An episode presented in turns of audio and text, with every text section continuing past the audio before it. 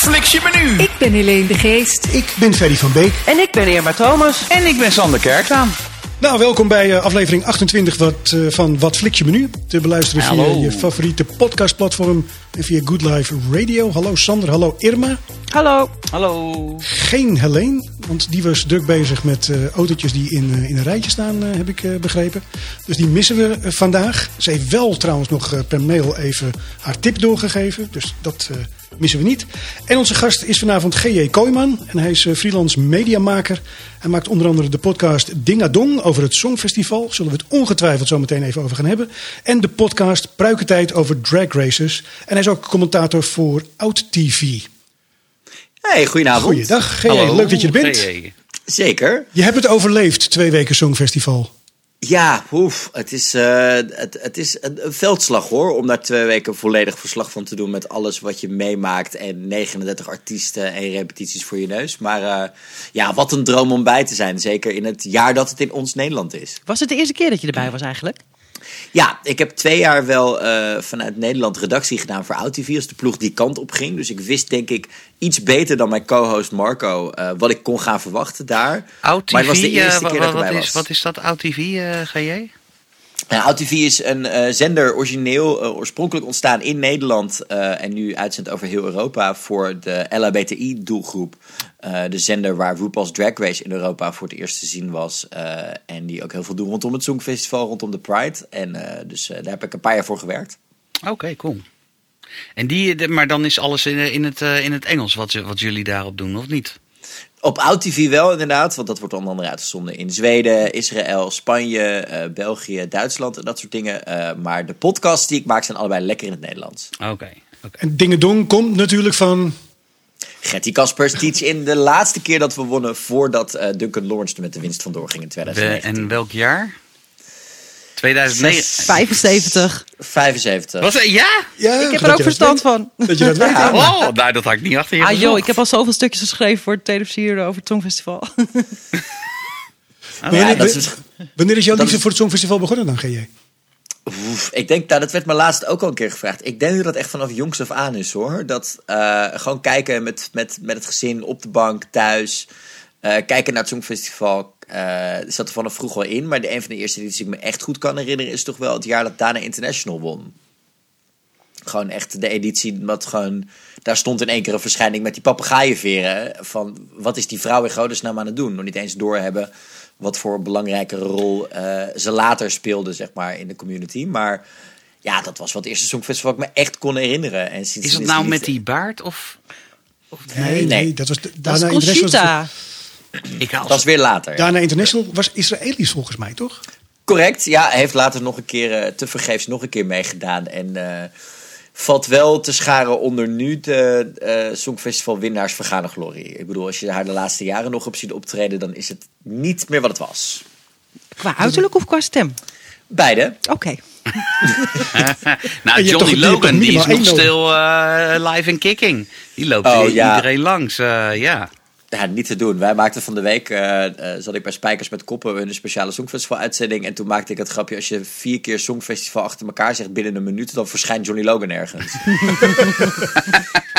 jongen, jongen, jongen, jongen. Die was van de week ook weer in Rotterdam. En hij zat weer in die eerste halve finale met een filmpje dat ik dacht, oei, oei, het wordt toch eens tijd dat iemand anders drie keer wint. Ja, ja, ja. Nee, ik zag hem inderdaad, maar uh, het is natuurlijk wel historisch wat er gebeurd is daar. En want volgens ja. mij heeft, uh, was het niet zo dat Ierland op een gegeven moment na zijn winst ook iemand gestuurd heeft dat ze dachten van we moeten niet meer winnen, want we kunnen het gewoon niet betalen om elke keer het Songfestival te organiseren. Ja, correct. Ze hebben natuurlijk uh, drie keer in vier jaar tijd gewonnen. Dus dat, dat grapje is toen wel ontstaan van oké, okay, stuur nu maar wat anders, want anders moeten we twee keer doen. Maar ik hoorde hem uh, van de week zingen bij, bij, in de talkshow van Bo. Nou, die man klinkt nog wel fantastisch hoor. Ja, die man kan nog steeds echt ja. gigantisch goed zingen. Ik weet nog dat wij uh, uh, anderhalf jaar geleden, toen mocht ik uh, het grote Songfestivalfeest in Ziggo Dome openen, waar hij ook stond met onder andere Sandra Kim en Keino en Lorraine. En ja, die man's stem is nog steeds gewoon ijzersterk. En dat met zijn alcoholverslavingsverleden en dat soort dingen, denk ik, nou, dan heeft hij nog wel goed voor elkaar dat die stem het in ieder geval nog doet. Een reden om te gaan drinken, eigenlijk. Nou ja, misschien ook wel. Als jij drie keer het Songfestival, ja, dan, dan zou, daar zou ik ook van gaan drinken, toch? Oh, ik zou daar zo, dat heel, net zoals hij, ik zou dat zo uitmelken. Ja, toch? Wat moet je anders van de hele wereld afgaan anders. en vertellen hoe goed ik was? Ja, Ja. hoor, en nog een keer de- diezelfde liedjes zingen. Ja, en volgens mij heeft hij ze ook deels zelf geschreven nog. Ja, allemaal. Ja, ja, ja, want Ja. hij heeft, hij heeft eh, twee keer gewonnen met zijn, met zijn eigen optreden. En één keer nog gewonnen als inderdaad de songwriter van het Ja. nummer. Dus dat betekent dat hij drie winsten tot zijn rekening mag nemen. Ja. Heb jij, eh, als we het over het Songfestival hebben, heb jij ook bijvoorbeeld gekeken naar die eh, film op Netflix, The Story of Fire Saga? Over het Songfestival? Zeker, ja zeker. Wij zijn, eh, eh, we hebben er toen zelfs drie, drie podcasts over gemaakt zelfs, in plaats van eentje. Ehm, eh, eentje de voorbeschouwing, een- eentje de recensie en één keer de spoiler recensie. voor onze luisteraars. Ja, ik moet zeggen dat uiteindelijk, ik hield me hard vast toen hij aangekondigd werd. Ik ben gigantisch fan van Will Ferrell en ik weet hoe fan hij is van het Songfestival. Maar je hebt toch zoiets van, oei, welke aspecten van het Songfestival gingen ze eruit halen. Maar uiteindelijk is hij ontzettend geslaagd, denk ik. Ontzettend was het een ontzettend goede comedy over het Songfestival. Die het onwaarschijnlijk zelfs tot aan de Oscars geschopt heeft. Wie had dat gedacht? En je weet dat er ook nog een Nederlands tintje aan zat, hè? Zeker, er zat een, eh, een Nederlander in. Exact, die hebben wij ook de Eh, podcast gehad, Milan. Ja. Milan inderdaad Ja. zat erin. En eh, ja, dus het, het, was, het was natuurlijk wel hilarisch dat dat eh, er ook nog in zat inderdaad. Vooral om het feit dat de helft van zijn scènes er in één keer uitgeschrapt waren. Klopt. Ja, lachen. Maar goed, We- wij we hebben het nog gaan- over hem, dus. We gaan het zo meteen ook nog even hebben. We krijgen nog een tip van Sylvia trouwens. eh, ook interessant. Ik wil nog even de administratie bijwerken. Het is de laatste keer dat ik het vraag, Irma. Ja, Prank encounters. Nee. Prank Encounters. Is het echt of is het niet echt op Netflix? Ik heb er gekeken. Het zal Oh. jullie verbazen. Maar... Jazeker. En het verbaasde mij ook heel erg dat ik volgens mij is hartstikke echt. Nee. Ja, want er is die jongen, nou weet ik weer, die Dustin uit uh, Stranger Dudley Things. of Dustin, ja, die ja. neemt met de verborgen camera mensen in de maling. Ik heb één grap gekeken, want het was niet heel leuk. Het was echt niet leuk. Maar de mensen die in de maling werden genomen, hij deed net of ze in een spookhuis waren. Eh, die waren wel echt. Nou, ik geloof Ja, er of ik moet er heel erg van. naast zitten hoor. Ik denk jij, heb jij het gezien? Ik heb hem gezien. Ik heb één aflevering gezien. Oh. En ik heb gewoon niet doorgekeken omdat ik dacht van... eh, ja, dit is zo nep, dit is zo in scène gezet. En ik vond het niet grappig.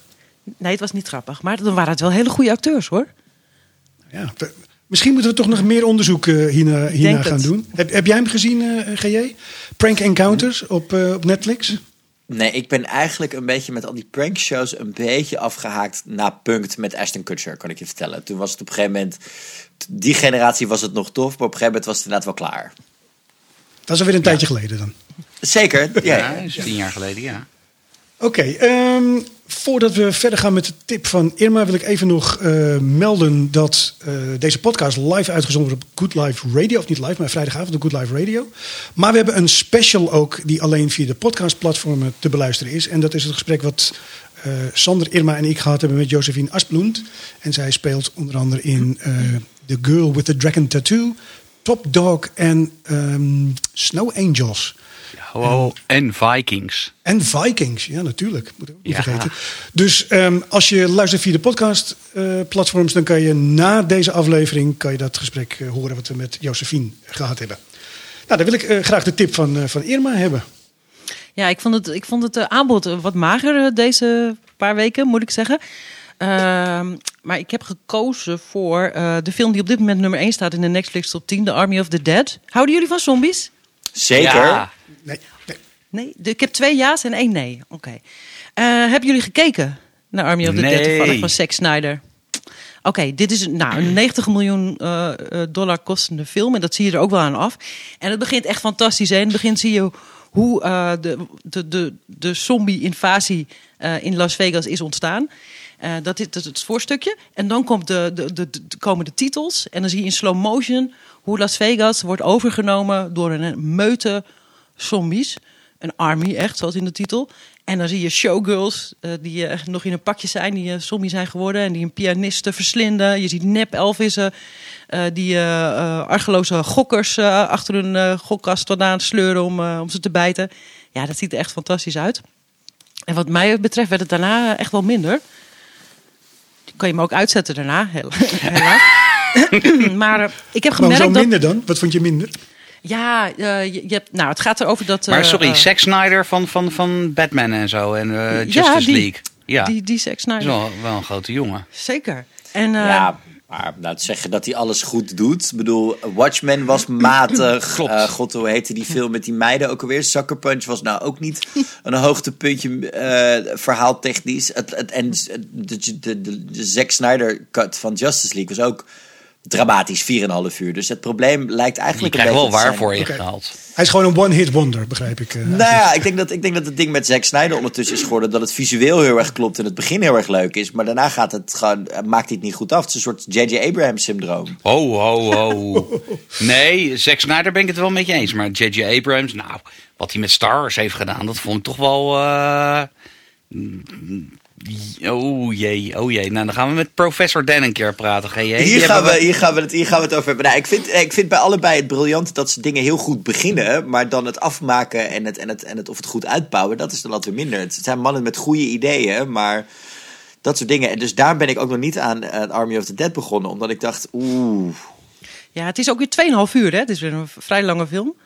Eh, en eh, nou ja, Las Vegas wordt dus overlopen door een horde zombies. Eh, Amerika besluit er een muur omheen te zetten. En, eh, en er bommen op te gooien. Zodat, zo- zo- zodat de zombies uh, grotendeels worden uitschakeld. Maar er zijn er nog heel veel over hoor. Dus de, de president besluit om op 4 juli, feestdag, daar gaat een atoombom op om alle zombies kwijt te raken. Maar voor die tijd is er een, er is een Japanse hoteleigenaar die heeft nog 200 miljoen dollar in de kluis onder zijn hotel liggen. En hij, eh, hij chartert eh, een, ehm, een, een hele brede man, Dave Batista is dat, eh chartert die om een team samen te stellen om die 200 miljoen daaronder vandaan te krijgen. Dus die gaan hun leven wagen en dan mogen ze 50 miljoen zelf houden en verdelen. En eh, ja, op zich een, nou, een bekend verhaal, maar het kan heel leuk uitpakken. Alleen het, is het probleem wat mij betreft was dat die personages, dat hele team gaat nooit leven. Dus dat maakt je niet uit of ze worden opgegeten door zombies. Maar ik, ik denk, nou oké, dan Ja, gaat het weer jij hebt prima. een heel slecht inlevingsvermogen. Dat kan ook. Ja. En dan, hij heeft wel leuke dingen gedaan met de zombies zelf. Dus er zijn hele, ik hou er ook niet zo van, maar er zijn hele slimme zombies bij. Van Wat mij betreft blijven zombies heel dom. En zijn ze alleen maar leuk omdat je, dat ze zo goed doodgaan, vooral. Ja. En ze moeten niet heel snel Dead, zijn ja. en heel slim worden. Slimmer dan de mensen bijna. En, eh, enzovoort. Maar goed, het is, het is wel... ja, het is wel... Het, inderdaad, het ziet er fantastisch uit. Dus Ja. dat is... En het begin is fantastisch. Maar het duurt anderhalf uur te lang. Eh, ja, eigenlijk wel, ja. Maar andere mensen zijn er dol op, hè? Dus eh, de, de, de- je hebt een hele groep enorme liefhebbers. En eh, andere mensen die iets minder eh, enthousiast zijn. Nou, ik zeg dat dit absoluut een huiswerkpuntje voor Sander is dan om, om te Ik, kijken. ja, nee, dan ga ik ga hem proberen, ja. Dan laat ik even weten wat het, eh, of het een J.D. Abrams of een Zack Snyder... Maar ja, ik, dus- vind het, ik vind het gegeven wel leuk op zich. Ja, ik ook. Ja, ik ook. En eh, nou ja, ik, was ook, ik had me er ook enorm op verheugd. Maar mij viel hij tegen, maar andere mensen zijn heel enthousiast dus. Nice. Mooi. Heb je, heb je nog wat maar anders? over zombies gesproken, ik bedoel Walking Dead, daar is iedereen toch wel afgehaakt dan? Ja, toch? dat heb ik echt wel lang volgehouden. Een seizoen of zes, maar toen, ja, toen ja, werd het me wel, wel te juist. veel. Ja, precies hetzelfde. Ja. Ik weet nog steeds niet wat er van Rick is gebeurd. Dus, eh, Ja, die is al heel lang weg, maar die is gewoon op een dag vertrokken volgens mij. nee, nee, hij is toen in het water gevallen of zo. Zover ben ik nog wel gekomen. Maar hoe die... eh, nee, ja. Nou, is het, volgens mij is het nog steeds niet afgelopen, of wel? Nee, er is volgens mij net een nieuw seizoen uitgekomen, toch? Volgens, Ja. volgens mij gaan ze binnenkort stoppen, toch? Een keer ergens was er een soort van aangekondigd. Oké, oké. Ik dacht het wel, Nou, ja. de eerste paar seizoenen vond ik echt fantastisch. Volgens mij zijn we al bij seizoen 11 Ja. aangekomen inmiddels. Like Ik sprak toevallig vandaag iemand over, want ik heb het helemaal nog niet gezien, die serie. Maar hij was een groot liefhebber. En hij zei, ja, het begint nu een beetje... De plotwendingen beginnen een beetje te, eh, te vervelend Nu te worden... pas. om alleen maar de boels eh draaiende te houden, zeg maar. Ja, en ze hebben volgens mij ook wel een beetje problemen met het feit dat ze al twee keer een spin-off hebben geprobeerd. Waarvan er eentje succesvoller was dan de ander. En dat wordt nu ook een soort van. Ze moeten nu in één keer, omdat het door drie verschillende mensen gerund wordt, in de gaten gaan houden dat het allemaal qua tijdslijn nog klopt. Want alles moet natuurlijk een shared universe zijn tegenwoordig. Ja, ja. Maar wat hebben jullie met zombies? Want ik, ik zit er echt helemaal niet in. Ik weet niet waarom. Eh, is dat iets wat je dan uit je jeugd hebt meegekregen? Geen idee. Bij mij is het in mijn tienerjaren een beetje ontstaan. Met Ze juist, bestaan eh, echt zombie op het Songfestival, of niet? Nee, nee, nee, nee. Ik heb jaren ook bij het Amsterdam Fantastic Film Festival, nu het Imagine Film Festival, eh, eh, gewerkt. Als eh, eerst vrijwilliger en toen als vrijwilligerscoördinator.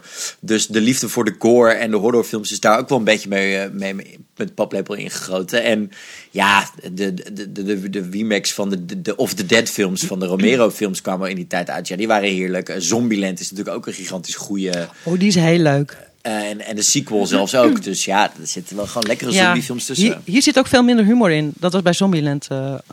ja, er moet wat Oh, hu- jammer. humor in. Zombieland, dat is toch met Ian Ziering en zo? Dat was toch heel fout? Nee, Nee, dat is eh Die uit Shark. Hoe heet dat Sharknado. Nee, dat. nee, nee, Sharknado. maar dat, nee, dat is ook cult. Nee, maar hij Met Woody ook- Harrelson is het. Ja, ja, ja. Nee, nee, ik, dan haal ik films eh. Hele toffe films. Ja. Aanrader. Goed, Zombieland dus wel en die andere dus niet, begrijp ik. Nee, lekker overslaan. Ja. Had je nog wat, eh, wat, wat anders? eh? je zei er was weinig aanbod, maar toch nog wat gevonden? Ehm, ja, ik, heb, eh, ik ben net begonnen aan een nieuwe serie op Ziggo. Coyote. En eh, die, die vind ik tot nu toe heel leuk. Maar ik ben pas drie afleveringen ver hoor. Eh, dat gaat over een, eh, een immigratieagent. Als je dat zo noemt. Die werkt aan de grens van Amerika met Mexico. Dus hij heeft, hij heeft 30, 35 jaar lang eh, Mexicanen eh, proberen te vangen en eh, terug te sturen. En nu gaat hij met pensioen. En eh, om een vriendin te helpen, ehm, eh, gaat hij naar Mexico om daar een half afgebouwd huis eh, af te maken. Eh, en dan is hij daar en dan komt er een zwanger meisje naar hem toe. Dat zwanger is van een, eh, bende, van een bendelid. En die smeekt hem om haar naar Amerika te smokkelen. Nou ja, die moet hij in het begin natuurlijk helemaal niks van weten. Maar uiteindelijk eh, loopt er zoveel gevaar dat hij dat toch doet. Eh, maar die eh, bendeleden die, eh, ja, die zijn hartstikke goed georganiseerd. Dus die, die weten hem te achterhalen. En die bedreigen, dreigen zijn gezin te vermoorden als, als hij niet doet wat zij zeggen.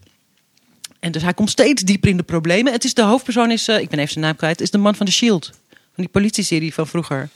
Die kale, dikke... Michael, Michael Chiklis. Die. Exact. Oh, goed dat je er bent. en eh, en eh, de, ja, het is, hij is misschien niet de beste acteur, maar in deze rol is hij wel heel erg goed. En het is, het, is ook behoorlijk spannend. Je vraagt je af waar het heen gaat. Eh, je wil doorkijken. Je hebt van die mooie, echt iets voor Helene, mooie landschappen, wijdse landschappen in, ja, waar die woestijnen en, en mooie Mexicaanse dingen. En ja, ik heb hier goede hoop op dat het heel goed gaat zijn. En dat is op eh, Ziggo. Maar dat is een HBO-serie dan, neem ik aan. Mm, is het een HBO-serie? Oeh, dat ga ik even opzoeken. Oké. Je moet in ieder geval een abonnementje op Ziggo hebben, wil je hem zien. Maar die heet dus Coyote. Good Life Radio. Ik ben Helene de Geest. Ik ben Irma Thomas. Ik ben Sander Kerklaan. En ik ben Ferry van Beek. Samen zijn we de Stream Musketeers en maken we Wat Flix je menu? Het leukste programma over alle streaming. Wat fliks je menu? Met natuurlijk ook een BN'er. Een bekende Netflixer. Elke vrijdagavond tussen 6 en 7. Op Good Life Radio. Ja, want ik, ik hoorde trouwens het nieuws dat HBO gaat zelf beginnen met HBO Max. Dus dat gaat weg bij Ziggo binnenkort. Nou, dat is voor Europa nog niet heel erg duidelijk. HBO Max is in Europa alleen op dit moment nog te zien in eh, de Nordics. Dus volgens mij Finland en Noorwegen en Zweden komt eraan. Dat heeft ermee te maken dat inderdaad HBO Max in Amerika nu best wel een grote zender is op dit moment. Een groot nieuw eh, streamingplatform waar heel veel toffe dingen op staan. Ook exclusieve series en films die dan in Nederland toch weer niet uitkomen. Ook niet via de, de Ziggo-deal. Maar het vermoeden is dus dat die deal met Ziggo toch echt nog wel voor twee, drie jaar best wel vastgetimmerd zit. En dat ze daarom in ieder geval in Nederland nog niet heel snel met HBO Max gaan beginnen. Maar dat betekent aan de andere kant dat er een soort, ja, onduidelijk is wat er nou gebeurt met de series die exclusief voor HBO Max gemaakt worden. Oké, want dat zou voor Ziggo natuurlijk een enorme aderlating zijn, denk ik. Als ze al die series van HBO eh, gaan missen. Maar ik vermoed eigenlijk dat wij in, Europa toegaan naar het model wat je in Amerika ook heel vaak ziet gebeuren. eh, waar je bijvoorbeeld bij een grote provider AT&T, waar, waar eh, HBO Warner nu mee werkt. ehm, dat als je een AT&T abonnement hebt, krijg je automatisch een gratis login voor HBO Max. Zo zagen we dat ook gebeuren vorig jaar toen Disney Plus lanceerde in eerste instantie met een andere provider. Waarin hey, je hebt deze provider, dan wel voor je internet, dan wel voor je mobieltje. Dan krijg je een jaar lang gratis Disney Plus erbij. Ja, Dat Amazon doet het natuurlijk precies hetzelfde als het ware. Ja. ja, dus mijn vermoeden is dat we met Ziggo binnenkort wel die kant op gaan. Dat ze dus zeggen van oké, dan krijg je dus een gratis HBO Max login. Want eh, ja, HBO Max heeft een gigantische catalogus. Maar ja, we zien wederom hetzelfde als bij andere streamingdiensten die lanceerden, zoals Disney. Je bent wel even bezig voordat de huidige contracten aflopen. Eh, zo kan het volgens mij op dit moment dat Grey's Anatomy de eerste 15 seizoenen op dit moment bij drie streamingplatformen tegelijk te zien zijn. Ja, alleen wordt die van Disney Plus vind ik, eh, vind ik tegenvallen. Qua, eh, wat, wat er, wat er eh, qua, ook qua eh, oldschool films en series. Ik had er veel meer van verwacht. Wanneer heb je voor het laatst gekeken, Sandor? Deze week nog. Wat, Oké, nou ja, ik moet wel zeggen dat, dat sinds Star erbij zit echt wel de, de, de, de catalogus voor mij heel erg verbeterd is. En dat ik vooral uitkijk naar wat er gebeurt als inderdaad de standaard deeltjes die er nu nog zijn aflopen. Ik bedoel, ik bedoel als volgend seizoen elke week de nieuwe afleveringen van Grey's Anatomy en Station 19 een dag later gelijk op Disney Plus staan, denk ik dat dat echt wel een aanwinst gaat worden. Ja, ja, oké. Ja, maar ik had ook verwacht dat er veel, veel, veel, ehm, veel, veel van die, van die eh, hidden... Eh, ja, van die Fox, oude Fox-titels die je bijna nergens meer kan krijgen. Laatst heb ik wel volgens mij... Bijvoorbeeld, ja, ik heb de vorige keer eh, gezegd dat Goonies eindelijk op Prime was. En daar heb ik zo lang op gewacht. En ik had hem zelfs een keer gekocht op een, eh, weet ik veel, op een rommelmarkt. En, eh, maar we hadden alleen nog een eh, PlayStation 4. En daar kan weer niet normaal een, een DVD in. Dus echt, ik balen. En ik wilde gewoon die film kijken met mijn kinderen. En je kan hem nergens huren. En, maar ik dacht van, nou, met dat hele Fox-verhaal. Ferry, toen jij daarmee kwam, dacht ik van, nou, nu gaat er, wordt er een kluis opengetrokken. Ja. Dat alles daar te vinden is. En dat valt me echt tegen. Maar dat heeft er op dit moment gewoon eigenlijk nog mee te maken dat er heel veel vastzit in standaard deeltjes bij distributeurs en dat soort dingen. En ik denk wel dat het nog ongeveer een jaartje duurt voordat komt het alles los. alles los is. Als je bijvoorbeeld kijkt naar eh, al de, de rits aan content die wij hebben gekregen in tegenstelling tot de UK, waar heel veel nog vastzit in de deal tussen Disney en Sky. eh, is het gewoon even overal losweken. En, dat en omdat ze, dan merk je toch dat het Amerikaans bedrijf is. Daar hebben ze op een gegeven moment, wetende dat Disney Plus kwam, alle deals al stopgezet. Bijvoorbeeld met een Netflix en een Amazon Prime over dingen eerst daar kwijtzetten. Eh en hebben ze bijvoorbeeld ook de Netflix-series rondom Marvel laten doodbloeden. Eh, en in Europa zijn ze daar iets later mee op gang gekomen nog. Maar dat komt eraan, don't worry. Maar wat zal er dan straks gaan gebeuren met de gewone tv-kanalen als die al die content kwijt zijn? Want als je gaat kijken naar bijvoorbeeld SBS, RTL en Sky, waar je het over hebt in, in de UK, die hebben het natuurlijk, eh, die hebben die grote films nodig van die grote maatschappijen. Als ze daar straks geen toegang meer toe hebben, wat, wat kunnen ze dan nog uitzenden? Nou, ik denk dat ze die deals wel houden hoor. Kijk, het is natuurlijk vooral, dat merk je ook in Amerika nu. Er is een heel erg een debat gaande, ook na deze pandemie, over wat de regels zijn. Of de, de regels die ooit 20, 30 jaar geleden zijn opgesteld wel werken. Zoals een van de regels in Amerika is: een film moet eerst 90 dagen in de bioscoop draaien. Daarna wordt die aangeboden op video on demand. Dus dan kun je hem kopen op, op, het, op alle platformen. Daarna komt hij op tv en wordt hij op streaming aangeboden. Eh, of meestal eerst op streaming en dan op tv. Dat zijn de, de zogenaamde tweede, derde en vierde raam window. Wat je nu al ziet in Amerika is dat films die dit najaar uit gaan komen... eh, in één keer terugschroeven naar 45 dagen eh, in de bioscoop. Waardoor volgens mij Shang-Chi en de Ten Rings... dat is de eh, een van de volgende Marvel films die uitkomt... waarschijnlijk met Thanksgiving... dus veel eerder dan gepland al op Disney Plus te zien gaat zijn... en dus ook eerder op tv zal verschijnen. Ehm, dus ik denk dat je vooral een verschuiving gaat zien in dat deals anders in elkaar gestoken worden, maar dat die content zeker nog op lineare tv terechtkomt hoor. Maar GJ, dan moet je daar voor die Marvel film wel... eh, Want ik sta er wel van te kijken, die nieuwe drakenfilm van Disney. Eh, Raya and the Last Dragon. ja, correct. ziet er fantastisch uit. En, eh, Aanrader. ja, heb je hem al gezien? Ja? Ik heb hem gezien, ik heb heel hard gelachen en stond me af en toe verbaasd over het feit dat dit een Disney-film was over de, de, de kung fu actie die erin zat. Die best wel grafisch Heftig van een-. Heftig. wat heftig was, ja. Ah, Oké, maar eh, de, hij is nog steeds... die- volgens mij kan je hem als VIP alleen maar kijken, toch? Voor, ne- voor 20 euro. Nou, wat er, wat er met die film aan de hand is, is dat dat een van de films is die ook in Amerika niet is uitgebracht in de bioscoop vanwege de pandemie, omdat de bioscopen nog niet open waren. Dus is hij de eerste drie maanden, en volgens mij is hij in maart uitgekomen, dus zal hij begin volgende maand eh, zal dat eraf gaan, is hij inderdaad alleen met premium access te zien. Eh, dat heeft Disney nu gewoon een aantal keer ingesteld, omdat films gewoon de bioscoop niet haalden. Ze wel nog gel- extra geld aan wilden Ja. verdienen. Eh, de laatste film waarbij je dat nu gaat meemaken, zover bekend is, is Black Widow Omdat eh, dat is natuurlijk een- de grote Marvel-film die anderhalf jaar uitgesteld is. Ehm, en die zal als laatste gaan verschijnen met Premium Access. Alle andere Disney-films zullen gewoon weer in de bioscoop gaan verschijnen dit jaar. Maar heb jij dus extra betaald voor eh, Raya and the Last Dragon? Ik heb voor Raya extra Ja, betaald, daar heb maar ik voor over. wij delen met een aantal vrienden ons eh, Disney-account. Dus ja, Ah. kom je uiteindelijk uit op, volgens mij was het iets van 6, 7 euro de man. En dan is het goedkoper dan een bioscoopkaartje. Ja, maar dan moet je hem wel kijken. Hè? Dan heb je 24 uur de tijd, toch? Of koop Nee, je hem? Je, je, je tussen aanhalingstekens koopt hem. Dus zolang je Disney Plus abonnement geldt, Oh. heb, houd je toegang. Nou ja, kijk, dat weet je. Ik heb gewoon eh, drie kinderen. En dat is echt een. eh, de, de, de, de- ik bedoel, hoe vaak Frozen wel niet hier is gekeken. Nou, dat. eh, dan eh, om, omgerekend, dan zou ik eh, voor 20 euro eh 0,001 cent betalen dan of zo. Weet je? Dus Dat, dat is ja, dat is Oh, ik dacht waard. En als je naar de bioscoop zou gaan, Sander, dan met de hele familie ben je meer Nee, kwijt. maar het is een 20 euro. beleving, hè? Het is een beleving. Maar je kan hem vanaf 5 juni gratis kijken op Disney.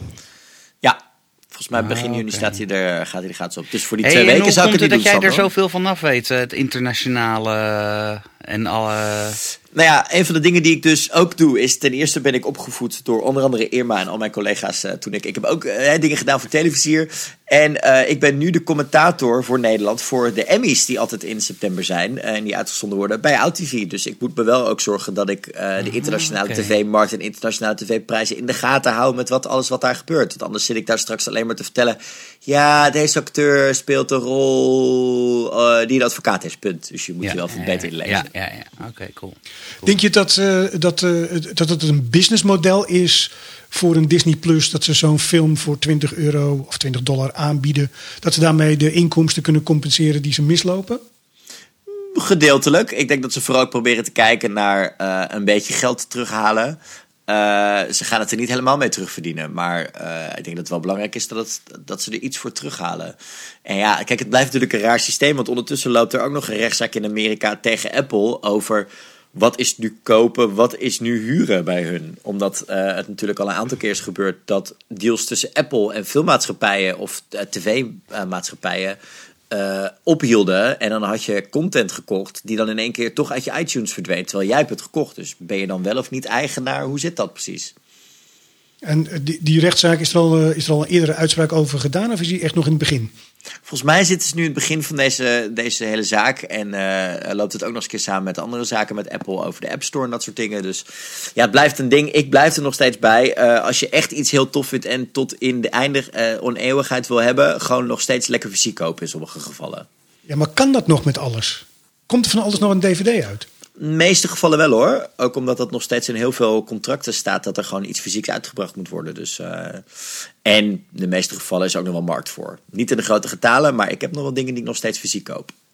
Hoi, ik, heb, eh, ik, ik moest eh, een kast uitruimen, omdat die gesloopt wordt, een inbouwkast. En ik heb al mijn dvd's weggegooid. Alles. Ja, heb ik ook gedaan. Ja, hè? Ik heb, al, ik heb al, al, ik denk al tien jaar geen dvd meer. Ik heb niet eens een speler. Alleen mijn eh, muziek-dvd's heb ik eh, bewaard. Maar alle series, alle films. En ik had er heel veel. Ja, ik heb het toch bewaard hoor. Zeker omdat er gewoon dingen zijn die ik A nog steeds niet op streaming services kan vinden. B ook niet altijd zin heb om dingen, zeg maar, die nog echt wel wisselen van streaming service. En gewoon dingen waarvan ik denk, ja, het zou nog wel eens een keer, eh, zeg maar, kunnen veranderen. Ik bedoel, ehm, ik ben ook nog steeds blij dat ik volgens mij de eerste eh, herziene versie van Star Wars heb. Want George Lucas blijft maar sleutelen aan die krengen. Beter wordt het niet hoor. Nee, kan ik je vertellen. Maar ben je dan niet bang dat je op een gegeven moment niet eens meer een DVD-speler hebt om hem af te kunnen draaien? Ik heb hier twee consoles staan en een oude DVD-spelers. We zien het wel. En anders zijn er vast wel mogelijkheden voor te verzinnen TCT. Marktplaats.nl om eh, weer voor, eh, voor twee tientjes nog wat, wat te kopen. Ik moet je eerlijk zeggen, ik had dat wel met eh, gewoon CD-ROMs. Weet je dan heb ik dingen op CD-ROM gebrand voor, eh, voor mijn computer. En op een gegeven moment koop je dan een laptop en dan denk je, ja, dat is leuk, maar er zit geen CD-ROM-speler meer in natuurlijk. Nee, dat is wel, eh, ja, dat is wel onhandig. Ja, ik heb het ook met bepaalde DVD's die hier tussen staan, die van eh, nog uit het tijdstip kwamen. Dat, nou, ik heb hier onder andere het eerste seizoen Grey's Anatomy staan. En de eerste twee seizoenen Lost en de OC. En die komen natuurlijk aan het tijdperk dat we nog aan regio's deden met dvd's. Ik stopte die laatste in een dvd-speler en toen was het, Ja, ja. ja, dat werkt hier niet. Toen dacht ik, oh ja. Oh, ja, ja. Maar En die kon je zelfs dan ook dus, huren. hè? En als je dan niet goed oplette, dan had je geen ondertiteling of audio liep niet. Ja, Dat- fantastisch. Huren. Nou, mijn kinderen zitten wat? Wat? Een videotheek. Nou, geen Ja, probeer, idee. probeer, probeer eh, ik, ik werkte laatst met jongere collega's die ik uit moest leggen dat Videoland voor mij eerst een videotheek was en nu pas een streamingdienst. Ja, ja, ja. Ja, dat wordt, wordt een lastig gesprek waarschijnlijk. Eh, toen moest, Hoe lang geleden is de laatste videotheek afge... Of hoe lang geleden zijn ze verdwenen eigenlijk? Ik weet het niet eens Ik meer. denk niet zo heel lang geleden. Ik denk zes jaar geleden of zo. ik denk een jaar of zes, zeven geleden. Ja, de, de, valt volgens mij ja, het valt mee wat dat betreft. Ja, nou, Ja.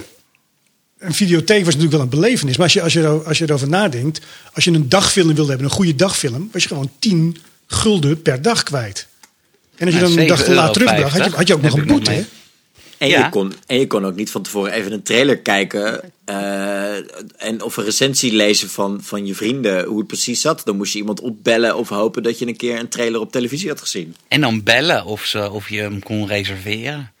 Spannend. En dan, en dan ging je om vijf uur al langs om te kijken of die al er was. Nee, hij is nog niet teruggebracht. Want ze hebben de tijd tot zeven uur. Kon je weer fucking terug. En dat, je, en dat je in sommige gevallen echt dacht, maar die film is net deze week uit. Waarom heb je hier maar twee exemplaren Ja. van? Je weet dat de hele buurt ja. hierop zit te wachten. En dan had je altijd een Dat had pornohoekje. wel wat hoor. Ik ging altijd kijken wie er dan in het pornohoekje eh, stond, eh, film stond uit te zoeken. Ja, of, of, of, stiekem, of stiekem toch een soort van eh, hopen dat je een 16-plus film tussen de films zette. zeg maar gewoon dat je een zware actiefilm meenam of een horrorfilm van een slechte Stephen King eh, verfilming. En dat je dan maar hoopte dat ze het niet door hadden dat je niet tussen twee films, andere films had gestopt, zodat je hem toch meekreeg. Ik deed altijd gewoon de, de, de fysieke VHS-cassette van Debbie Does Dallas. deed ik altijd in een ander doosje. Weet je wel, dan kon je toch kon je porno kijken. Dat, dat kan ook. ik. Dat kan allemaal niet meer tegenwoordig. Dat is toch Nee. wel jammer. Ik bedoel, eh, En tegenwoordig zorg weet dat je je Netflix wat je videoband terug, eh, terugspoelt voordat je hem Oh ja. terugbrengt. Oh ja, dan krijg je ook Zonder nog, kant. dan krijg je ook nog boete voor. Ja. Of, Oh. de, of het, het, het laatste snufje wat ze natuurlijk nog probeerden in de, in de, de laatste stuiptrekking van de VHS. Videobanden die je één keer kan kijken en dan wist hij zichzelf. Oh, dat ken ik niet. Mission Nee, Impossible eh, klinkt dat wel. eh. Dit waren een soort van goedkopere eh, films, die kon je dan kopen. Eh er was een film net uit en dan kon je hem dus één keer bekijken. En daarna wist hij zichzelf en hield je een lege videoband over. Wat goed. Ja. Maar het sloeg niet aan dus. Nee. Nou, Oké. Ik, ik weet dat een vriend van mij die werkte als eh, bewaker in een videotheek. En in de kelder, daar stonden allemaal kopieerbanken. Want die videotheken die waren natuurlijk ook niet gek. Die wisten dat bepaalde films heel goed eh, gingen. Maar die kochten dat voor 500 gulden of meer per videocassette kochten ze dat bij de filmmaatschappijen in. Dus wat deden ze? Kochten er drie en dan gingen ze stiekem s'nachts gingen ze nog wat kopieën bijdraaien. Want dan konden ze dat gewoon lekker verhuren. Ja. Goed, tot zover eh, eh, dat verhaal over Oude doos. de, oude, de, Ja. oude, de oude VS. Voor de jonge luisteraar, dat was dus 30 jaar geleden. Hè? Misschien Ja, wel langer. Sander was er dus- gewoon nog bij ook toen. Nee, nee, nee. Dat- nou, ik heb wel met mijn vader ooit nog een moviebox gehuurd. Dat was een, een, die, een, gewoon videorecorder die je kon huren. Hoe cool was dat? Ja, maar toen ging je ook met de autopetten naartoe, of niet? Ja, ja, ja. Ja, nee, ja, met paard en wagen. Movies, series en more. Wat fliks je nu? GJ, heb je nog een paar leuke tips voor de streamings? Zeker. Eh, ten eerste, ik, eh Mayor of Easttown. Eh, geweldige nieuwe HBO-drama-serie met Kate Winslet in de hoofdrol. Echt geweldig gedaan. Julianne Nicholson zit erin. Jean Smart zit erin. Zij is, zij is regisseur in een klein dorpje. En er is een vermist persoon. En zij komt ook, as usual, net terug nadat ze jaren niet in dat dorp heeft gewoond. Eh, en het is echt een goede whodunit met waarin iedereen in dat stadje potentieel verdachte is. In Nederland wederom te zien bij Ziggo. Er zijn nu zes afleveringen geweest. Volgende week is volgens mij de laatste. Maar het is echt een intens goede thriller. Kate Winslet acteert echt alles eh, van de kant. Ja, echt supergoed. Oké. Ook eh, fantastisch. Echt fantastisch. en de Ik af- was de gisteren laatste helemaal aflevering boos, komt want de aflevering 6 stond er nog niet op. Hij staat er nu op. Yes. Oké, dus je kan nu meteen in één als, keer als kan we je hier klaar zijn, ga ik kijken. Ja, volgende week is volgens mij de laatste. Volgens mij is aflevering 7 de Ja. laatste. Ehm, dat is echt wel een tip. Eh, ten tweede eh, is voor mij de tip de animatiefilm die eerder, volgens mij eerder deze maand uit volgende maand kwam. The Mitchells versus the Machines. Echt ontzettend tof gedaan. Het is een film van de eh, studio Sony, dezelfde makers achter eh, Spider-Man Spider, Across the Spider-Verse. En het is een animatiefilm over een nerdy familie met twee tieners die eigenlijk niet zo lekker met elkaar communiceert. En dan gaat er iets mis met een invasie van aliens in de vorm van mobieltjes. En het is echt een hilarisch film. Ik heb, het, het is echt een film vol hysterische grappen. Internetmemes zitten erin. Er zit ontzettende droge humor in. Eh, het is inderdaad, ja, het is echt een aanrader. Weet je, Danny McBride zit erin. Olivia Colman zit erin as the bad guy.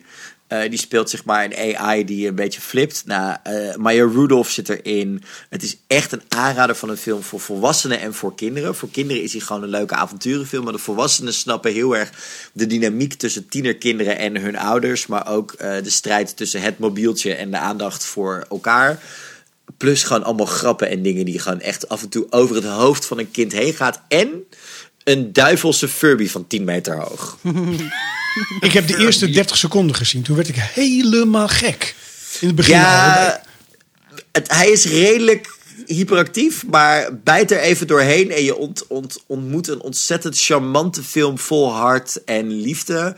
Eh, met ook nog wel goede gelaagdheid, die tenminste ook misschien niet zo zeg maar de moraal er bovenop, dik bovenop legt als inderdaad Disney de laatste jaren doet. Maar wacht even, Ferry, jij, jij hebt hem echt, jij ging hem kijken en toen heb je hem echt bewust uitgezet na 30 seconden, omdat je het niet meer aankon.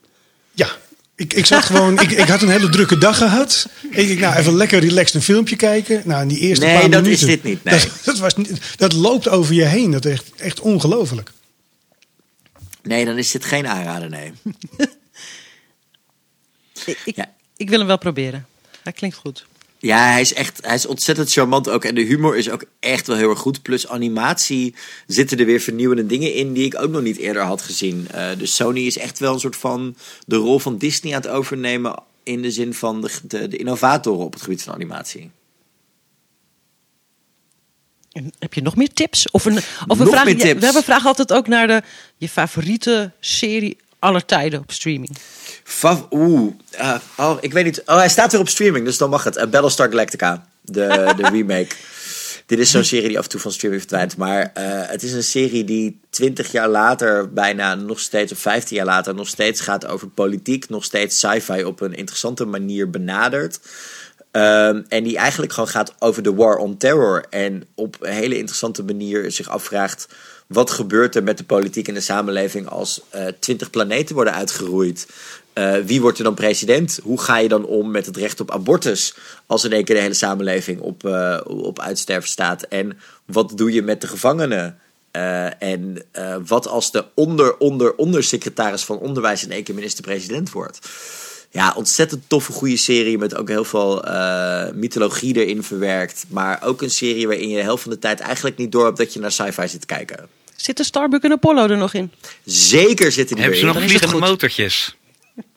Ook dat. Zitten een aantal verwijzingen in naar de oude serie ook zeker. Maar aan de andere kant is het hele verhaal met de Cylons nu geworden dat de Cylons eruit zien als mensen. En je loopt dus ook de helft van de serie op een goed uitgevoerde manier je af te vragen. Er zijn zeven modellen van de Cylons. Twee weten we er vanaf het begin hoe die eruit zien, de andere vijf niet. En dat wordt een mysterie door de show heen, wat ontzettend goed uitpakt. Uh, en ja, het is echt gewoon een serie die ook inderdaad gaat over uh, samenleven in, uh, op gedwongen manier. In, in te krappe schepen met te weinig voeding. Op een manier waarin er ook echt geen redding komt. En het dus ook wel heel erg afstaat van bijvoorbeeld. En ook wel heel rauw wordt tegenover soms misschien wat gladde Star Trek uit de jaren 80, Ja. 90. Hé, hey, maar jij bent wel sci-fi eh, minded, geloof ik. Heb jij The Expanse gezien? Ja, Wat vond je ervan? Was niet zo mijn ding. Nee. Heb je hem wel, ah, heb je, heb je wel doorgezet of niet? Nee. Nee. Is, Ja. bij mij, is bij mij op het lijstje Breaking Bad beland. Namelijk drie keer het begin geprobeerd Oeh. en nooit doorheen gekomen. Oeh, je bent de eerste. Ik heb Breaking Bad nog niet gezien. Maar voor de Dat rest is wel heel hebben we de eerste controversieel. 20 afleveringen van wat uh, Flix nu alleen maar over Breaking Bad gaat. En jij bent een anti-Breaking Bad. Nou, ik ben niet anti-Breaking Bad. Het Eh, was ik het niet snap, voor jou. Ik, ik snap dat het heel goed kan zijn, maar ik ben echt... Ik heb het vier keer geprobeerd en ik ben vier keer niet af, verder dan aflevering drie gekomen. Dat zegt voor mij genoeg dat het niet een serie voor mij is. Nee, ik heb van eh, die Expense heb ik heel veel goede dingen gehoord. Dus ik dacht, nou, ik, ga, ik had al een aflevering gekeken en ik denk van, ik, ik, ik, ik bijt even door. En ik heb er nu acht gehad, volgens mij. Maar ik heb nog steeds een beetje, ja, ja, ja, ja. Dus ik denk dat ik ook het, dat, dat, dat, dat ik hem er ook bij neergooi. Ja. Ja. En nog een ander tipje eh, is ehm, Jurassic World Camp Cretaceous. Eh, misschien iets, ook, ook alweer animatie, maar is een. eh, ik weet niet of jullie de laatste twee Jurassic World films gezien hebben, toevallig. Met onder andere Chris Pratt en Bryce Dallas Howard. Dit speelt zich simultaan af over een stel kids, wat zich toevallig ook op dat eiland bevindt. uitgenodigd om een nieuw jongerenkamp te testen. Ehm, maar dat gaat natuurlijk gigantisch mis. En is eigenlijk vermakelijker dan je zou denken voor, eh, voor een kinderanimatie. Dus die is ook nog wel een, eh, een Is het niet, eh, niet kinderachtig dan? Mm, op, op- in het begin af en toe, maar het, is- het kijkt lekker weg. Het is prima om, eh, om mee door te gaan. Dus ik had iets van, eh, dat is wel een aanrader. Ja, het moet wel een goede tip zijn, want je, je maait nu het gras weg voor, eh, voor Sylvia. De tip van Sylvia. Want dat is, dat is deze. En ik had gedacht, van, ik heb het nog niet doorgegeven. Hoe groot is de kans dat iemand met deze tip ook komt? Nou, GJ natuurlijk, dankjewel. Nou, maar graag dat is een gedaan. goe- goede tip dus kennelijk. Dus we horen hem zo meteen ook nog van Sylvia. Wa- Wat ik nog even wilde vragen, want je had het net over van... ik, ik heb Breaking Bad heb ik drie keer drie afleveringen eh, gezien. Wanneer vind jij dat een, een serie je moet pakken? Hoeveel, hoeveel afleveringen geef je het? Derde aflevering. Derde af, je mag best een hele trage pilot maken. En in aflevering 2 nog je serie proberen neer te zetten. Maar als bij aflevering 3 ik nog niet karakters of verhaallijnen of een mysterie interessant genoeg vind. Of het mysterie juist gelijk al denk: oh ja, maar dit gaan we zo doen. Dan haak ik af. Ja. ja. Ja, ik vind het wel moeilijk, want heel veel mensen kijken naar de eerste aflevering en zeggen dan meteen dat is al niks. En eh, ik heb dan ook wel series, die kijk ik dan en inderdaad bij de derde of vierde aflevering begint het echt te komen. En dan denk ik van jammer dat mensen dat de kans niet geven. Maar het is natuurlijk wel, we zitten wel in een wereld waarin alles gewoon meteen, meteen moet. Hè? Het moet direct indruk maken. Ja, en ik denk ook wel dat het natuurlijk heel erg dat de televisiewereld juist door streaming heel erg veranderd is. Kijk, vroeger moest je een goede pilot neerzetten om überhaupt je serie nog te kunnen verkopen. Hè? Eh, zoals het in Amerika altijd werkt, is dat rond nou, september, oktober begint het televisieseizoen. In november, december weten ze eigenlijk wat er niet verder dan een jaar gaat. eh, verder dan één seizoen gaat. Dus dan gaan ze shoppen wat zijn interessante scripts voor nieuwe series. Dan werd er een pilot gemaakt, daar werd heel veel geld in uitgegeven. En dan uit die pilots werden er een aantal gekozen waar dan echt series van gemaakt werden. In sommige gevallen moest je eerst nog een aantal scripts schrijven. Tegenwoordig wordt er op de basis van het idee soms al gezegd: Oh, hier krijg je het geld voor twee seizoenen eh, door Netflix. Ja, dat, dat betekent soms dat eh, kijkers of, of eh, makers meer risico durven te nemen. En die pilot niet meer zo interessant maken. Omdat mensen denken: Oh, ze kijken toch wel door. Want of de trailer was interessant, of er zit een acteur in die interessant is. Of eh, dat soort dingen. En kijk, wat er nu ook wel gebeurt, is dat series gewoon af en toe nog meer een soort van weggooi dingetje zijn. Eh, je ziet het bijvoorbeeld heel erg dat bijvoorbeeld een Emily in Paris was eigenlijk wordt gebouwd op het feit dat eh, volgens mij Warner nog een aantal, nog een, aantal series had uitstaan om te gaan maken bij Netflix, terwijl ze nu een eigen streamingplatform hebben met HBO Max. Dus toen is er op basis van statistieken gezegd: oh, wat scoort er? Buitenland, meisje. En het moet over eh, journalisten gaan, want dat werkte ook bij eh, Younger heel erg. Kortom, op basis van deze statistieken maken we dit wel even twee seizoenen. Als En niet het wordt- werkt. Ja, als het werkt, werkt het. Zo niet, ach, dan hebben we in ieder geval ons contract bij Netflix helemaal eh, afgemaakt. Maar vind je het niet jammer dat het zo formuleachtig iets wordt? Wat je net Ja. zegt, we pakken dat en we pakken dat en dan moet het, dan moet het werken. Ja, in de filmbusiness ging dat toch ook? Dat is toch Ja. ook een formule? Ja, in sommige gevallen werkt het wel, in sommige gevallen werkt het niet. Ehm, ik denk dat je ook de goede makers erbij moet zoeken en ook moet weten wanneer je wel en niet dingen afrondt. Ik vind het bijvoorbeeld heel wijs dat Pose nu naar het derde seizoen gaat stoppen in Amerika. Eh, omdat je gewoon op een gegeven moment weet, dit is, het, dit, dit het verhaal waar we gaan vertellen. En doordat we iets maken uit de jaren 80, eind jaren 80, begin jaren 90, ga je anders in de knel komen met de realiteit en leeftijden van acteurs en dat soort dingen. Dus vind ik het prima. Ehm, maar ja, soms is het wel, ja, soms is het gewoon heel erg formule-based. Ik heb nu ook al wel één of twee eh crime serie, eh, real-life crime-series op Netflix gezien. Waarvan ik denk, ja, dit is gewoon precies weer hetzelfde. En uiteindelijk is het, nou, we weten toch nog niet wie het gedaan heeft. Ja, doeg. Daar heb ik ge- geen zin om acht uur aan te besteden. Ja, je hebt natuurlijk ook zoveel aanbod. Er zit gewoon heel veel eh, flut bij. Maar ook een gedeelte heel erg goed. Ja. Ja.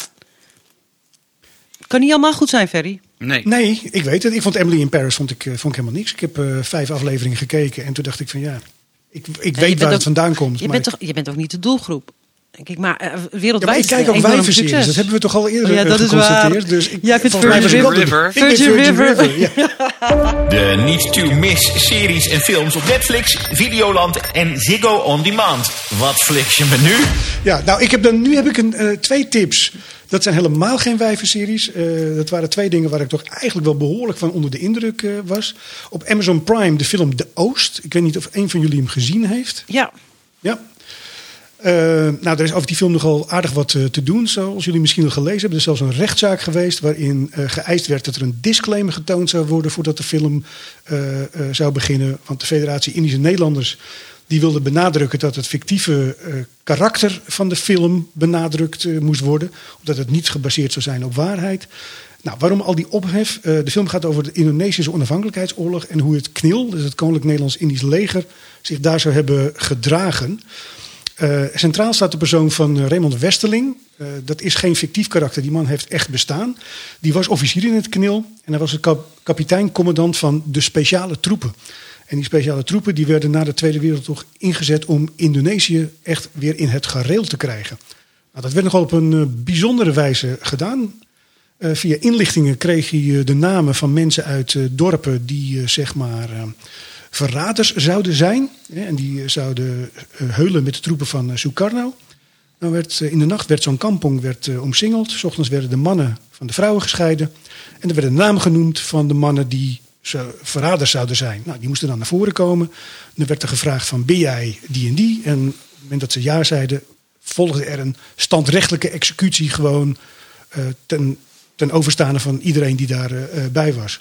Ik heb echt eh, met eh, verbijstering naar die film eh, zien eh, eh, zitten kijken. Voornamelijk omdat ik op school helemaal niets meegekregen heb van, eh, van deze kant van, eh, van de oorlog in, eh, in eh, Indonesië. En eh, vond het erg, omdat ja, Nederland is altijd met een belerend vingertje, hè, het braafste jongetje van de klas. Nou, dat beeld kan je echt wel eh, in de prullenbak gooien als je deze film eh, hebt gezien. Hij duurt eh, twee uur en, en twintig minuten. Ik vond hem erg indrukwekkend. En ik vind die disclaimer vind ik een beetje overdreven. Omdat we allemaal weten dat in elke film die gemaakt wordt... er natuurlijk dingen zijn die niet kloppen. Als je naar Bohemian Rhapsody zit te kijken of Rocketman... dan weten we ook allemaal dat het niet echt het leven van eh, Queen en van Elton John is geweest. Daar hebben mensen natuurlijk ook vrijheden genomen om de film leuker te maken. Maar ik weet niet wat jij ervan vond, eh, Irma. Eh, ik vond het me echt wel de allure hebben van een goede Amerikaanse Vietnamfilm. Maar ik, ik heb toch altijd heel vaak moeite met de acteerprestaties. Die ik dan niet helemaal geweldig vind. Ik had het leuk, want dit was natuurlijk een enorme uitwas, hè, die Raymond Westerling. Ik had het leuk gevonden als we eh, gewoon bij die soldaten waren gebleven, bij hun dagelijks leven. Eh, en ja, dat, dat, het, dat het wat representatiever was geweest. Er waren je- nu wel heel veel executies. Echt heel veel executies. Ja, Echt, iedereen maar, werd door het hoofd geschoten. maar waarom vond je dat zo erg? Dat het benadrukt Nou, werd? Nee, nee, nee, nee. Nou, op een gegeven moment dacht ik wel, ja, ja ik heb, ik, na vijf had ik het wel gezien. Ehm, en, eh, nou ja, je, je hebt daar ook soldaten gehad die, die vijf jaar lang gevolleybal of vier jaar lang gevolleybald hebben. hè. Dat is een saaie film geweest, denk ik. dat is een hele saaie film geweest, ja. Maar goed, dit was wel de andere kant. Maar prima, ik vind het ook goed dat het verteld wordt hoor. En het was goed gedaan en het, het, de- de beelden waren fantastisch. Ja. Nou, dan in de, in de navolging eh, daarvan ben ik verder gegaan in de, de, de mooie Nederlandse geschiedenis eh, in eh, Indonesië. En toen kwam ik bij de NPO kwam ik de documentaire tegen Molukkers in Nederland, 70 jaar op weg naar huis. En dat vind ik ook absoluut een, eh, een, een aanrader. Ik weet niet, heeft iemand van jullie hem gezien? Nee. Nee. Oké. Nou, eh, in 1951 kwamen de eerste Molukkers eh, naar Nederland. En wat heel veel mensen eigenlijk niet weten, is dat die mensen kwamen hier niet uit eh, vrije wil. Maar die kwamen hier eh, op dienstbevel. Hè, want ze, eh, ze waren allemaal zeg maar, in het leger, ze zaten in het knil. Het waren militairen. En die moesten op een gegeven moment naar Nederland toe, omdat het in Indonesië natuurlijk niet goed ging. Indonesië werd onafhankelijk. En het idee was dat de Molukkers maar een paar maanden in Nederland zouden verblijven. Er zijn er 12.500 gekomen toen in, eh, in 1951. En in Nederland werden ze ondergebracht in kampen met een idyllische naam als bijvoorbeeld Kamp Schattenberg. Nou, dan heb je meteen natuurlijk het gevoel eh Centerparks. Eh, nou, dat was absoluut niet waar, want het was de rebranding van kamp Westerbork. Dus gewoon eigenlijk een kamp waar de Joden natuurlijk vijf jaar eerder afgevoerd werden naar, eh, naar Duitsland. Eh, toen ze hier kwamen, werd er knil opgeheven, waardoor al die soldaten ook gewoon meteen zonder werk zaten. Nou, ik, kan, kan alleen maar zeggen, als je wilt zien hoe je in korte tijd mensen afbrandt en van alle eh, eigenwaarde berooft, dan moet je deze documentaire eens zien. Het is werkelijk ongelooflijk wat wat er gebeurd is. En je gaat op een gegeven moment, tenminste dat ik, ook begrip krijgen voor de situatie waarin ze terechtgekomen zijn en waarin de tweede generatie eigenlijk allerlei acties is gaan voeren om eh, zeg maar voor hun, eh, hun ouders dingen voor elkaar eh, te krijgen. Maar je hebt toch geen begrip gekregen voor de treinkapingen? Nou, ik Voor moet je gijzelen zeggen, van kinderen? nee, dat, dat vind ik heel moeilijk. Want het is niet, dat is absoluut niet, niet goed te praten. Maar ik begrijp wel dat als je mensen op een gegeven moment zo in de hoek zet en zo klem zet, dat dat rare dingen met je doet. En dat je dan op een gegeven moment. eh, deze mensen die hier kwamen, het waren natuurlijk allemaal militairen. Eh, als je ziet hoe die kinderen opgevoed zijn, eigenlijk ook onder militair regime, door een, door hun vader vooral. Ehm, ja, op een gegeven moment, de Nederlandse overheid deed helemaal niks. Eh, ze zijn jarenlang voorgelogen. Alle beloftes die er gemaakt zijn, zijn verbroken. En op een gegeven moment, denk ik, is de maat vol en doe je dingen. En daarmee wil ik helemaal geen enkele actie goedkeuren. Maar ik, eh, ook hier heb ik met, met stomme eh, verbazing naar zitten kijken. Het waren geen, geen leuke programma's. Niet de, de dingen die jullie allemaal eh, ge- ge- gezien hebben. Maar ik Staat wil er ook zombies in? Staat er geen zombies Er zaten in? geen zombies Oh, in. Ja. Nou, de, de Mayor of Easttown is ook niet altijd even gezellig hoor. Maar het Eurovisie Songfestival, hey, dan weer wel. Dat Dan wel. weer wel. Dat zeker. De beste streamingtips krijg je van wat Flixje menu en guiding. Nou, dat, dat waren mijn tips. Eh, ik weet niet of Sander dan nog eh, wat luchtigs heeft. Wat luchtigs? Nee, totaal niet. Eh, eh, ik heb, nou ja, ik hoorde Helene en Irma de vorige keer over de Handmaid's Tale. En eh, dat, dat- die kende ik helemaal niet. Dus ik dacht, ik zet hem even aan met mijn eh, vrouw samen. En nou, dat was dus wel een serie binnen één aflevering van... Wauw, wat een eh, fantastische sfeer en beklemmend en eh, helemaal te gek. Dus daar zitten we nu in. Maar eh, die gaan we eh, later nog een keer bespreken. Want volgens mij hebben we hem niet uitvoerig hierover gehad, toch? Irma? Nee, een paar keer Nou, aangetipt. Nee. Weet niet, maar je moet nog wel, je hebt nog wel een paar seizoenen te gaan. eh, Ja, Sander. daarom, daarom. Dus we zijn hard op Ik weg. moet, eh, maar ik moet ook nog wat inhalen qua Handmaid's Tale. Dus eh ja, je nou, bent niet de enige. ja, het is echt. eh, ik, ik ben wel onder de indruk. Maar wat ik zelf heb gekeken persoonlijk is ehm eh, The Sons of Sam. eh, ehm, Descent to Darkness. Over eh, de, ja, de, de seriemoordenaar eh, David Berkowitz. In de eind jaren zeventig. En eh, er is een eh, verslaggever die, die gozer is opgepakt. En die heeft bekend dat hij al die, eh, die moorden heeft begaan in, in New York. Heeft hij gewoon willekeurig mensen die in de auto zitten, jongeren vooral, omvergeknald. En, en een, een onderzoeksverslaggever, Maury Terry, die, ehm, die heeft zich erin vastgebeten. En die zei van ja, er is veel meer aan de hand. Dus eh, ja, die is iets op het spoor gekomen dat er een hele satanische secte achter zit. eh, Die ook nog eh, ties heeft met Charles Manson. En nou, het gaat echt, ze, offeren en pornografische dingen doen, halen ze allemaal uit. En het gaat over snufffilms. Dus zogenaamde, nou of nee, niet zogenaamde moorden die op, op video zijn vastgelegd. En eh, ik heb het nog niet afgekeken, maar het is erg indrukwekkend. Hoe ook, eh, nou ja, ik weet ook niet of het echt zo is. Eh, David Berkowitz zit nog steeds in de gevangenis. En er is eigenlijk nog steeds niet helemaal duidelijk of er meer hand. Hij zegt dat er meer handlangers waren. En dat hij niet alleen heeft gedaan. En dat hij ook bij die secte behoorde. En, maar iedereen die eh, maar iets over die secte naar buiten bracht, die eh, kwam ook op mysterieuze wijze aan, eh, aan zijn eind. En eh, het zijn vier afleveringen op Netflix. Eh, Sons of Sam, dus meervoud. Vandaar de.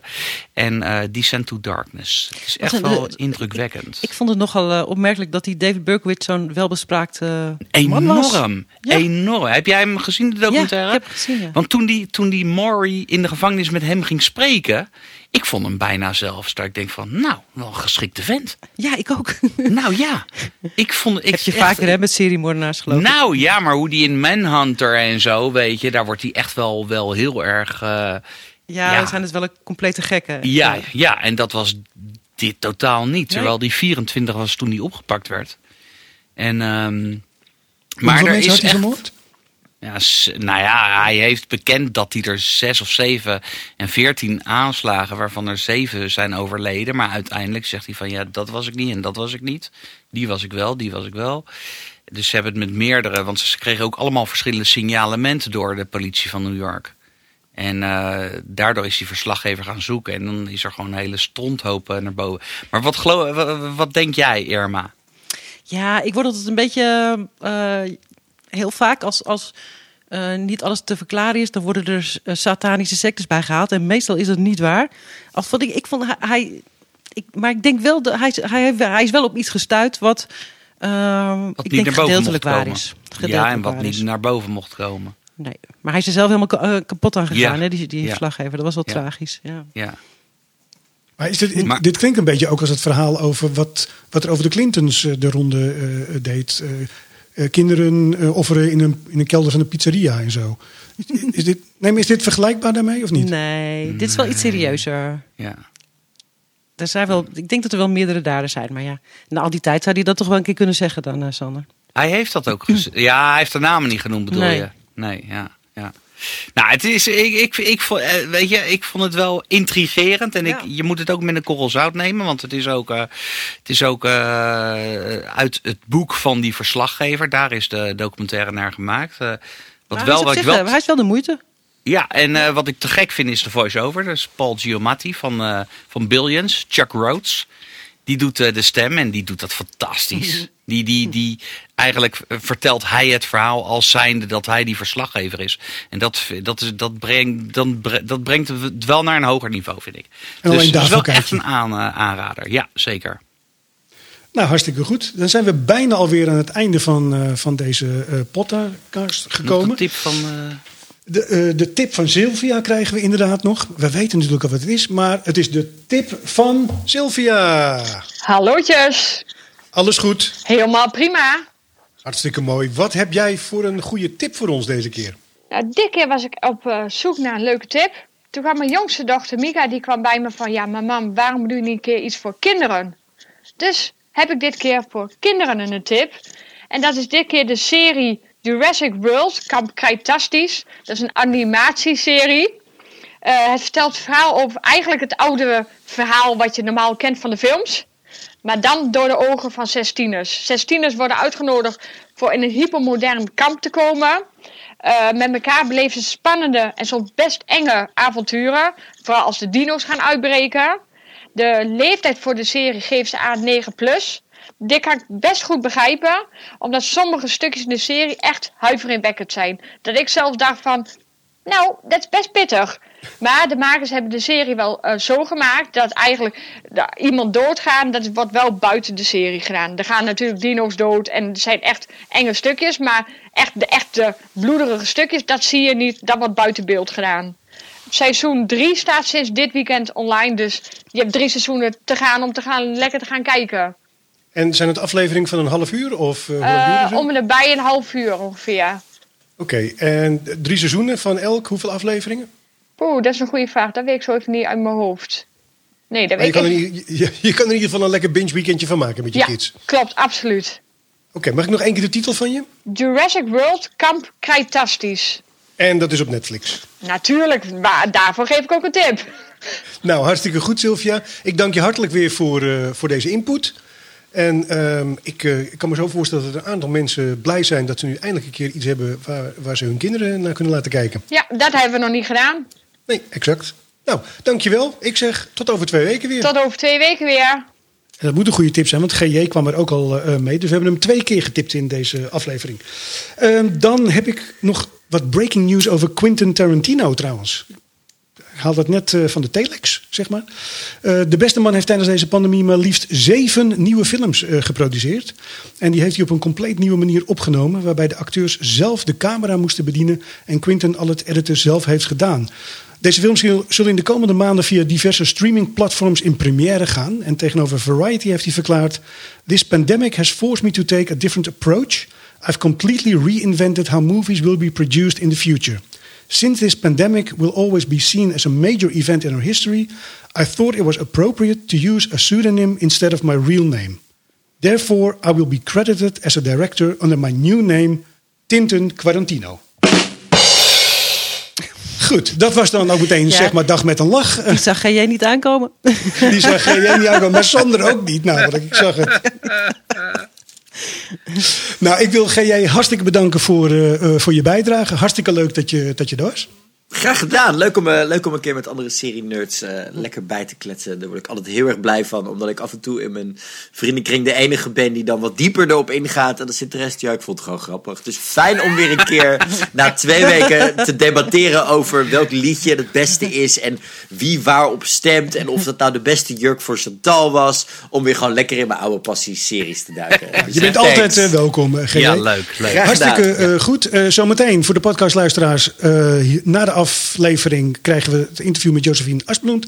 Absoluut de moeite waard om even naar te luisteren. Mag ik nog voor één ons- ding zeggen, Ferry? Ja? Nou, eh, dat alle mensen vooral naar guiding.nl moeten gaan. Anders wordt de baas boos als ik dat Ook niet zeg. voor de baas. Naar wie? Naar waar moeten ze naartoe gaan? Guiding.nl voor al het Oh, laatste streaming guiding.nl. nieuws. Oh, dat is een site. Guiding.nl. Guiding.nl. Allemaal naar guiding.nl. Nou, baas, ben je blij? Guiding.nl. Ik denk het wel. Sorry, was dit guiding.nl? Exact. ja, Oh, dan ga ik nu even naar guiding.nl. Dan ben ik Dankjewel, Ik dankjewel. zit er nu op, op Nou, ik ben weg hoor. Ik ben guiding.nl. naar guiding.nl. Oké. Doei. Tot de volgende keer. Later. Keep on streaming.